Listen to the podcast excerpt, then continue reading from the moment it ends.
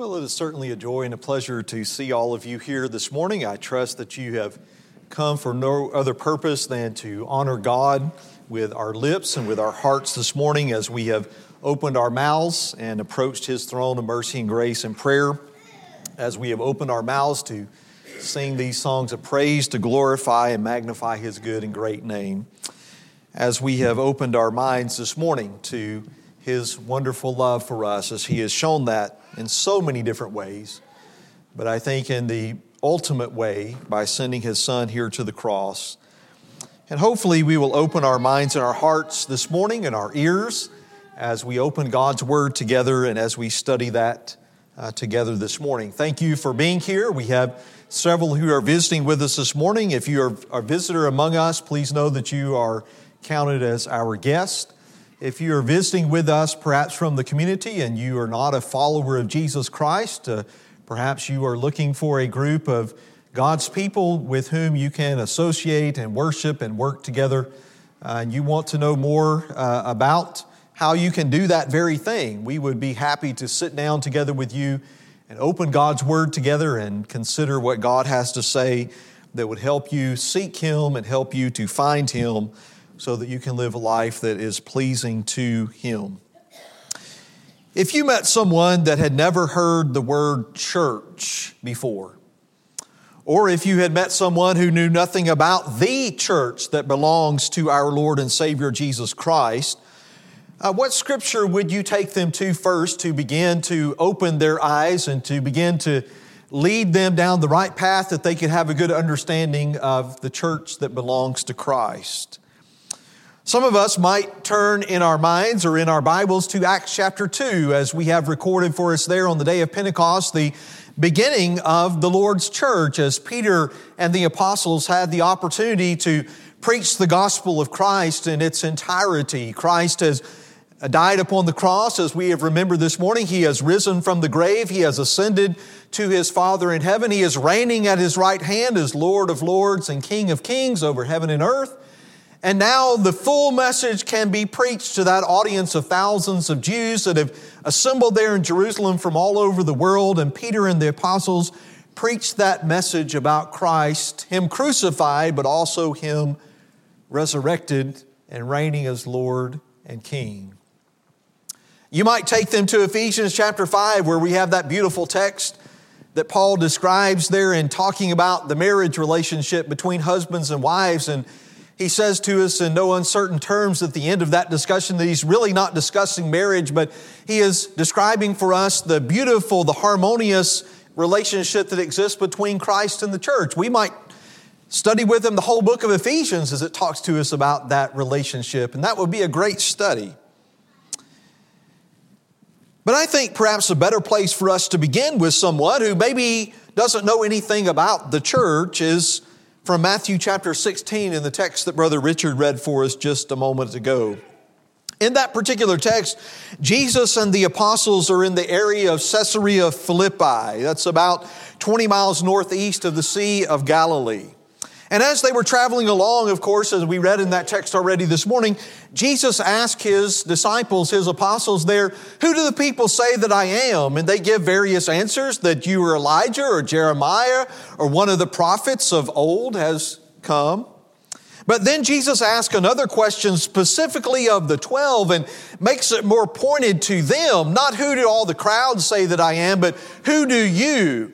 That these men that Jesus has handpicked, has hand chosen, that have been walking with him for some time now, that have heard him speak, that have seen him perform miracles, that have listened to conversations that he had one on one with people.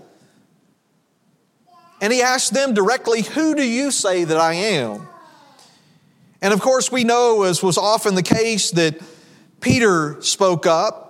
And as Jesus was asking these two important questions about his identity, Peter, of course, answered the second question with a very clear confession when he said that you are the Christ, the Son of the living God. And upon those words coming out of Peter's mouth, the text tells us there that Jesus spoke a blessing to Peter and he said, Blessed are you, Simon Barjona, because of the answer that he had given. But then Jesus spoke some very significant words about the church.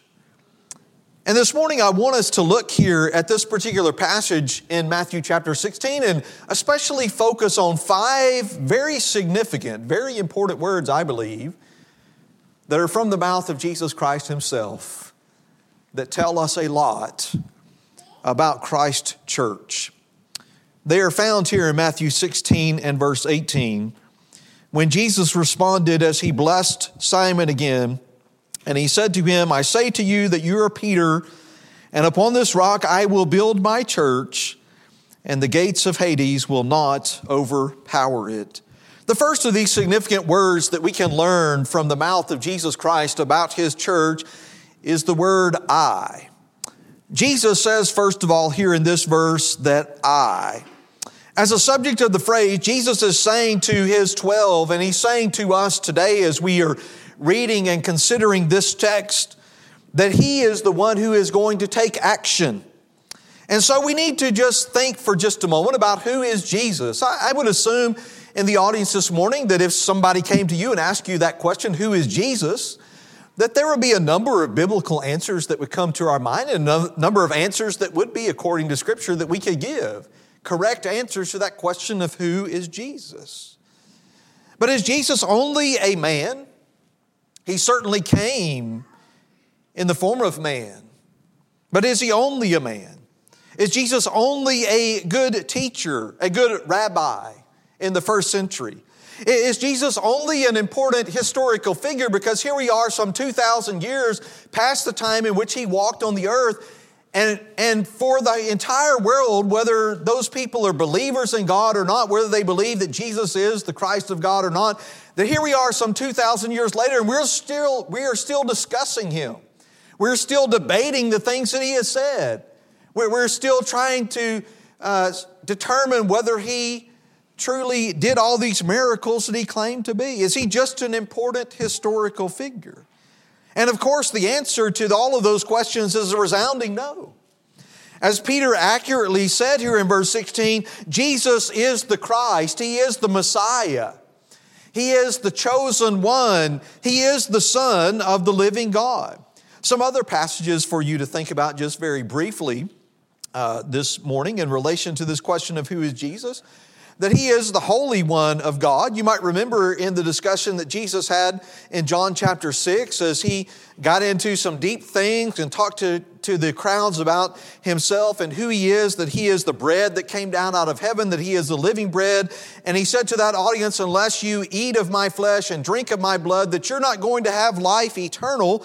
And some of those in the crowd there couldn't really grasp what he was saying. And so John makes the observation to us at verse 66 that as a result of these teachings that many of his disciples withdrew and were not walking with him anymore.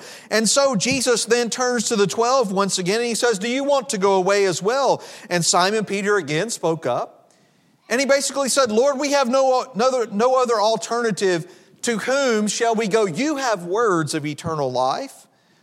And he also said there, verse 69, that we have believed and come to know that you are the Holy One of God. He is the Holy One of God, He is the chosen one of God.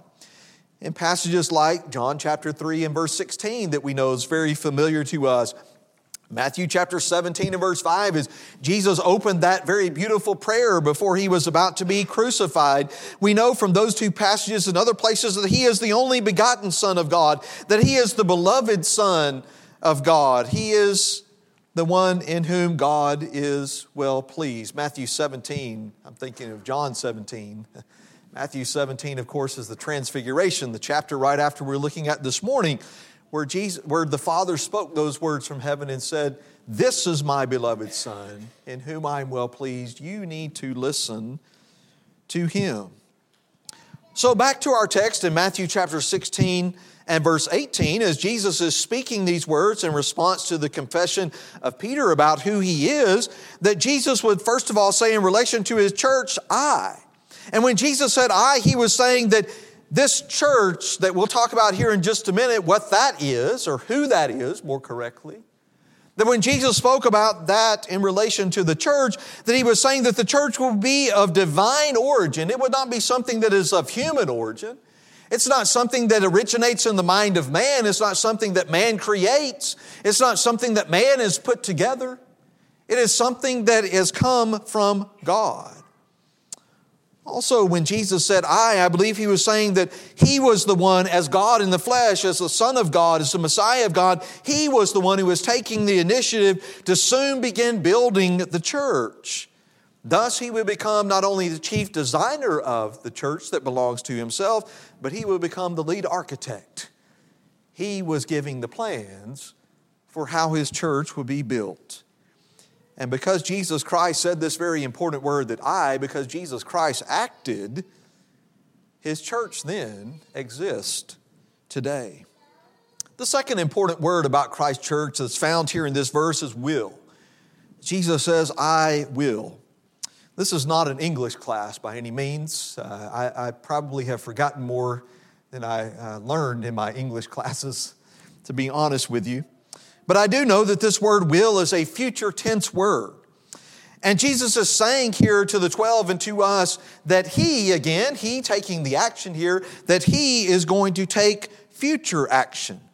What that tells me, anyway, and what that ought to tell all of us, is that His church was not in existence at this particular time. When Jesus spoke these words in Matthew 16 and verse 18, that His church was not yet established, it had not yet begun. But it also shows us that this church was not just an afterthought in the mind of God, that somehow after Christ went to the cross and Christ died upon the cross, that Satan was able to defeat Jesus Christ and that was the end of the story. And so God, on the spur of the moment, had to come up with some second plan. And it wasn't the fact that the, that the church just came into his mind at that particular time and it was kind of plan B, if you will. But it tells us here as Jesus is speaking, that he's going to take future action and it is going to come about, that he already knows that the church is going to come into existence. He already had it in his mind here some six months to a year before he was crucified. But more than that, as we read through Scripture, we find that Christ's church was something that was well thought out. And it was well thought, thought out and well planned long before Jesus Christ ever came to earth, long before he ever even created the earth and the physical universe that we know. From the book of Ephesians, again, that great book about the relationship between Christ and the church, the Apostle Paul wrote these words at the very beginning, here in Ephesians chapter 1, beginning at verse 3. He says to us here, Blessed be the God and Father of our Lord Jesus Christ who has blessed us with every spiritual blessing in the heavenly places in Christ, just as he chose us in him before the foundation of the world, that we would be holy and blameless before him. The Apostle Paul is reminding those Ephesian brethren and us that even before God created all of this that we see in the physical realm, that God already had a plan of action in the spiritual realm, if you will. That, God was thinking spiritually even about us, His physical creation. And He was thinking about and had a desire for us to be a part of His church that would belong to His Son, Jesus Christ, that He would call us out of the world and choose us in Christ even before the foundation of the world, that as Gavin has already spoken to us this morning in the nine o'clock hour, that we would be a certain kind of people, that we would be a holy and blameless people as we live before Him. The Apostle Paul also spoke of this in very similar terms in writing the second letter to the young preacher Timothy in 2 Timothy chapter 1, beginning at verse 8. Paul says, Here, therefore, do not be ashamed of the testimony of our Lord or of me, his prisoner, but join with me in suffering for the gospel according to the power of God Notice verse 9, who has saved us and called us with a holy calling, not according to our works, but according to his own purpose and grace, which was granted us in Christ Jesus from all eternity. From all eternity, Paul says here, before God created the heavens and the earth, as we read in Genesis 1 and verse 1, that God had a plan, God had a vision, if you will, and his vision, his plan was this to save his holy and his blameless people in Jesus Christ, which we're going to see as we come to the last important word this morning as we think about what His church is. The third important word that is mentioned to us here in Matthew chapter 16 and verse 18 is the word build. Jesus says that I will build. Jesus is taking the action, as we've already pointed out this morning. He is taking the initiative. He is talking about future action, and the future action that Jesus is going to take here is the action of building something. However, I would suggest to you that this building project that Jesus was about to undertake, it was not a one-time event. It was not something that just took place on the day of Pentecost and that was it. Rather, I would suggest to you that this building project that Jesus is involved in with his church is something that is an ongoing process.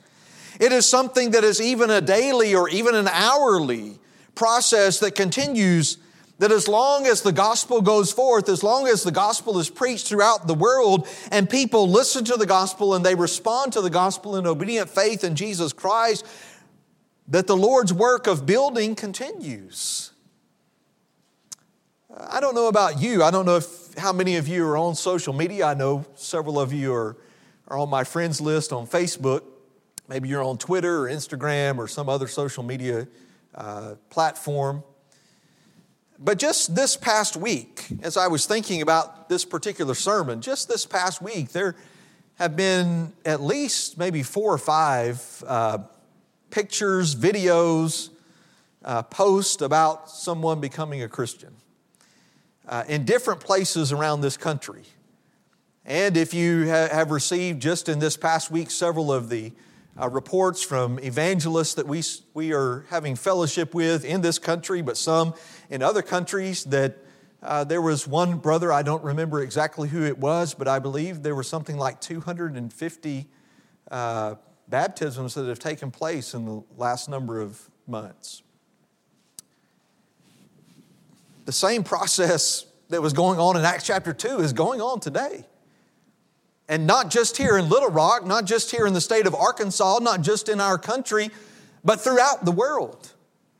That people, men of faith, men who are gospel preachers like Peter, and the apostles are standing before audiences small and great, and they are proclaiming the same message that Peter and Paul and John and Timothy and Titus and others have proclaimed before us. And they are preaching the good news of salvation in Jesus Christ. And as they are preaching that good news message, there are people who are responding to that just like the people did on the day of Pentecost. What do we need to do about this? How do we need to respond? What do we need to do to be saved? and they are obeying the gospel of Christ and they are becoming Christians. And every time that happens, I would suggest to you that Christ is continuing to build his church. I want you to look there early in the church's history, back to the book of Acts in Acts chapter 2, because Luke tells us there that's exactly what happened. In Luke chapter 2 at verse 41, after he had spoken this great message about Jesus Christ and who he is and how they were personally responsible for crucifying him on the cross and what they needed to do in response to that. Verse 41 says, So then those who had received his word were baptized and they were added that day about 3,000 souls. And then as time goes on at the end of this chapter, Luke records for us at the end of verse 47 that the Lord was adding to their number day by day those who were being saved as the gospel continued to be preached, not just here on the day of Pentecost, but as days and weeks and months and years went by and the gospel continued to go out into the world, there were good and honest hearts, just like those 3,000 on the day of Pentecost, who said, He's talking to me, and I need to respond. And based upon their response, the Lord added them to His church. Over in chapter 4 and verse 4, the same thing going on. After Peter and John had had that opportunity to, to preach the gospel, pretty much a similar sermon recorded for us here in chapter 3 is what we have in chapter 2. And verse 4 of chapter 4 tells us that many of those who had heard the message believed, and the number of the men came to be about 5,000. And so, as lost people, those people who are lost in their sins, they hear, they believe, they obey the gospel message of Christ. The Lord is adding stones, if you will, to his spiritual building. That the building is, is continuing to be built, it is continuing to expand. As he is adding those stones, those living stones, as Peter describes us in 1 Peter 2, as he is adding saved people to his building, to his church, The Apostle Paul, again from that, that book about the church and Christ in Ephesians chapter 2, describes those of us who are God's people, the church, in these terms of a building. Ephesians chapter 2, beginning at verse 19, as Paul has already talked to both Jew and Gentile about the fact that we, we all have sinned against God. But God, in the richness of His mercy and His kindness and in His great love and grace for us, that God has acted on our behalf and God has made possible our salvation in Jesus Christ. And now those who are Gentiles that have once been far off can now come near, that all of us can approach God, Jew and Gentile together. But He says this at verse 19 So then you are no longer strangers and aliens, but you are fellow citizens with the saints and are of God's household, having been built on the foundation of the apostles and prophets, Christ Jesus himself being the cornerstone, in whom the whole building, listen to this language, in whom the whole building being fitted together is growing into a holy temple in the Lord, in whom you are also being built together into a dwelling of God in the Spirit. The, the spiritual building of which Paul makes it very clear here that Christ Jesus is the cornerstone. We're all attached to Him. It all begins with Him, it starts with Him. But the spiritual building of which He is the cornerstone, it is the church, it is God's household, it is God's temple, Paul says. It is where God dwells. I want you to first notice as we look here at this passage in Ephesians 2 to first notice that the Apostle Paul says that the church has been built. He says, having been built. That is action that began in the past. That is, as he is writing these words to the church in Ephesus, he's reminding them and us that Christ, yes, has already begun that building process. But secondly, notice in this text that Paul also says that this building, this spiritual building of God, is being fitted together that it is being built together, that it is growing. All of those phrases are continuous action words, that it's not something that just takes place one time and then Christ sits back and says, Well, it's done. My building is built, my church is complete. But Paul says, You Jews and Gentiles, as you continue to preach the gospel to lost people around you and they respond in obedient faith, that the Lord adds them to His church, that the Lord puts that stone into His building, as it were, and all of us are being fitted together in one body that belongs to Jesus Christ. All of us are growing up in Him. And so Christ continues building His church today as He always has. It is one stone, it is one person at a time. The fourth important word that Christ gives us here back in, Matthew chapter 16 and verse 18 is the word my. Jesus says that I will build my. And in saying my, I believe Jesus is claiming ownership, he is claiming relationship. He is saying that these people that are mine, that they are my possession, if you will. Staying here in the book of Ephesians, notice back in chapter 1, in this uh, prayer that, that Paul is offering for the Ephesian brethren. Notice some things that he says here about Christ and his relationship to the church, beginning at verse 18. He says, I pray that the eyes of your heart may be enlightened so that you will know what is the hope of his calling, what are the riches of the glory of his inheritance in the saints, and what is the surpassing greatness of his power toward us who believe. These are in accordance with the working of the strength of his might which he brought about in Christ when he raised him from the dead and seated him at his right hand in the heavenly places, far above all rule and power eh, and power and authority and dominion, and every name that is named, not only in this age, but also in the age to come. And he put all things in subjection under his feet and gave him his head over all things to the church which is his body, the fullness of him who fills all in all. Paul would write much the same thing when he spoke to the Colossians about the preeminence of Jesus Christ in chapter 1. Notice what he says here at verse 18 that he, Christ, is also head of the body, the church. That Jesus Christ is the preeminent one because he was raised from the dead, because he rules over all that exists. He has the right to be head of his church. And then that beautiful description that is given to us there in chapter 5 of the relationship that exists between Christ and the church. Ephesians chapter 5, beginning at verse 22, Paul writes, Wives, be subject to your own husbands as to the Lord. For the husband is the head of the wife, just as Christ also is the head of the church, he himself being the Savior of the body. But as the church is subject to Christ, so also the wives ought to be to their husbands in everything.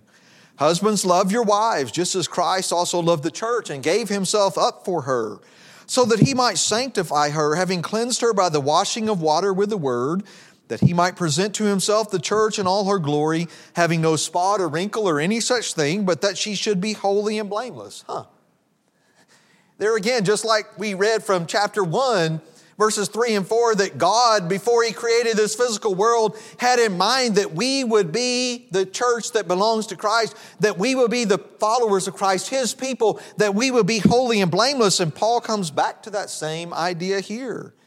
So he continues there in verse 28 So husbands ought also to love their wives as their own bodies. He who loves his own wife loves himself. For no one ever hates his own flesh, but nourishes and cherishes it just as Christ also does the church, because we are members of his body. For this reason, a man shall leave his father and mother and shall be joined to his wife, and the two shall become one flesh. This mystery is great, but I am speaking with reference to Christ and the church. Once again, just like Paul has told us back in chapter 1, as he told us in Colossians chapter 1, so he says here at chapter 5 that Jesus Christ is head of his body that Jesus Christ is the head of his church. Why is that so? Because he is the one. He is the only one who gave himself on the cross of Calvary to cleanse us from our sins. He is the only one who gave himself on the cross to sanctify us, to set us apart as his holy and blameless people. And because of who Jesus is, as we've already talked about that earlier this morning, and because what Jesus, of what Jesus has done for us, as Paul reminds us in this text, he and he alone is eminently qualified to be the head, not a head. How difficult would that be for our bodies if we had two or three or five or ten or 10,000 heads running our body? There would be chaos, there would be confusion. No, Paul says he is the head of his church. Let us, brothers and sisters, never forget that.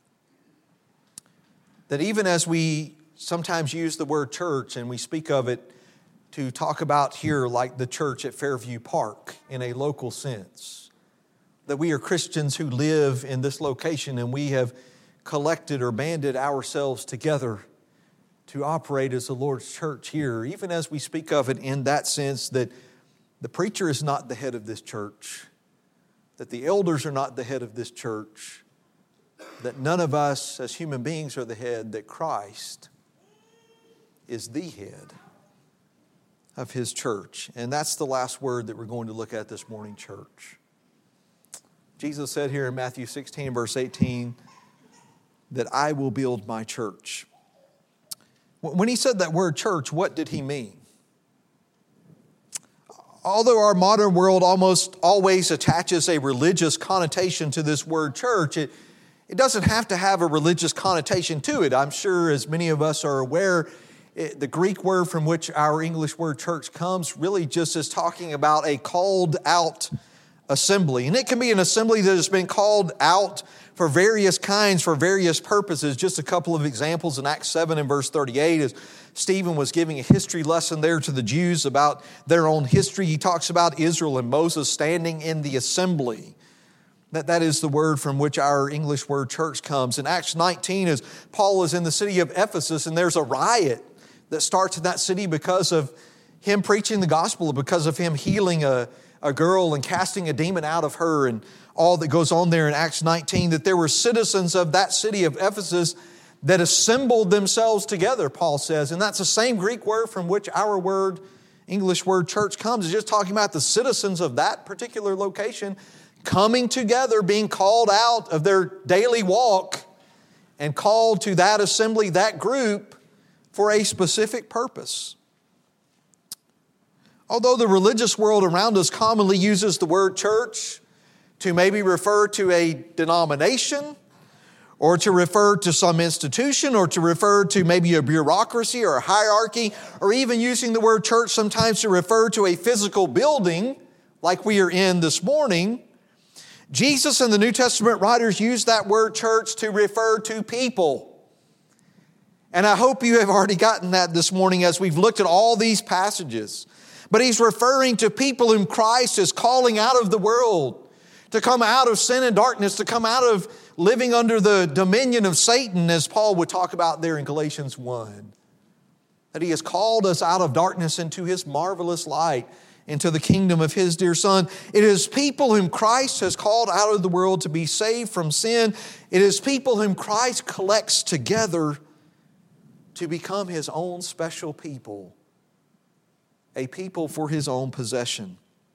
I want you to go back to the book of Acts if you're not back there yet, and just a couple of examples of many that we could cite this morning to help us think biblically about the word church in Acts chapter 1 at verse eh, Acts chapter 8 rather in verse 1 as Stephen has preached that great sermon there in chapter 7 and the, the, the crowd rejects it. They stone him to death. Luke tells us there at verse 1 that Saul was in hearty agreement with putting him to death. And on that day a great persecution arose against the church in Jerusalem. And they were all scattered throughout the regions of Judea and Samaria except the apostles. Some devout men buried Stephen and made loud lamentation over him. But Saul, Luke says, began ravaging the church, entering house after house and dragging off men and women. He would put them in prison. Therefore, those who had been scattered went about preaching the word. Over in chapter 9 at verse 31, Luke just makes this very simple observation to us about the church in a particular part of the world.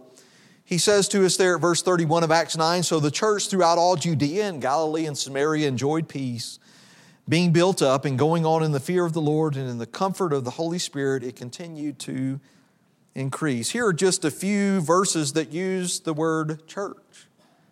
Let me ask you just a couple of questions about that as we go back to the passage we just looked at at the beginning of Acts chapter 8. Did, did Saul persecute or ravage or drag off or imprison a bureaucracy? Did, did, did an institution, as those individual Christians, as the church there in Jerusalem, except for the apostles, kind of disbanded and they went to all places in the world? We read about some of those places in more detail in chapter 11. But, but, but did an institution scatter into the world to preach the gospel? Did a building, there in Acts 9 in verse 31, did a building, some physical structure, enjoy peace and increase? We, we know all the answers to those questions are no. That Luke is talking about a people. That Saul ravaged the church, he ravaged people's lives. People who belonged to Jesus Christ, people who were saved. It is those people, that group, that collection of saved people in those regions that Paul, that Luke rather mentions in chapter 9 and verse 31 of Acts, who enjoyed peace and continued to grow. So I would suggest to you that whether a given scripture, as we look at that word church in the New Testament, whether a given scripture is describing the one church that belongs to Christ, that is, the group of all the saved people that belong to Him, or whether the word church in a given text in the New Testament is describing a group of people in a given location that belong to Jesus Christ, that, that word church is always describing people. It is talking to us about Christ's saved, called out assembly. And let us always remember that. So when Jesus said, in response to Peter's confession in Acts 16 and verse 18 that you are Peter, and upon this rock I will build this church. He said, I will build my church. Five very significant words that we need to remember, that we need to take into our hearts and we need to meditate upon and reflect upon as God's people that we don't lose sight of as we live from day to day. But also, as we begin our lesson this morning, I'm suggesting to you, I think this is a good starting point to talk to someone who is not a Christian, to talk to someone who is not a part of the Lord's church, and to begin to explain to them just how significant, how important His church is. What about you this morning as we close our lesson? Are you a part of the church that Christ is building? I'm not asking you this morning, are you a part of some denomination that started with some man hundreds or thousands of years ago? I'm not asking you this morning, are, are you uh, a part of some bureaucracy or some hierarchy that the, Lord may, the, the world may think of as being the church, but I'm asking you this morning, are you in Christ? Are you a part of the body of saved people that belongs to Him? And the New Testament tells us how to be that, how to be a part of His church. And you can take those first few steps this morning if you need to, just like those people did on the day of Pentecost thousands of years ago. If you have heard the gospel message, the good news of salvation in Jesus Christ, if you really believe in that message, that He was not only crucified and died upon the cross to redeem us from our sins, but He was raised. He had the victory over Satan, and He is reigning at God's right hand now. If you're willing to believe that and believe that He is the Christ this, this morning and to confess that faith, and to repent of your sins, to turn away from your lifestyle of living for yourself, then you this morning can be buried with Christ in the waters of baptism and His blood that you contact there will cleanse you from all of your sins, and you can rise to walk in newness of life. Do you need to do that this morning? If you are a member of the body of Jesus Christ, and yet maybe you haven't been very faithful in that, maybe you have not looked like you are different from the world. And it may be that you have sinned against God. Just admit that to Him. Make things right with Him this very day as we're about to sing this invitation song that our brother Michael has chosen for us, would you come call upon the name of the Lord this morning in obedient faith? Do you need to do that now. Think about that, and if you need to respond, do so as we stand and as we sing.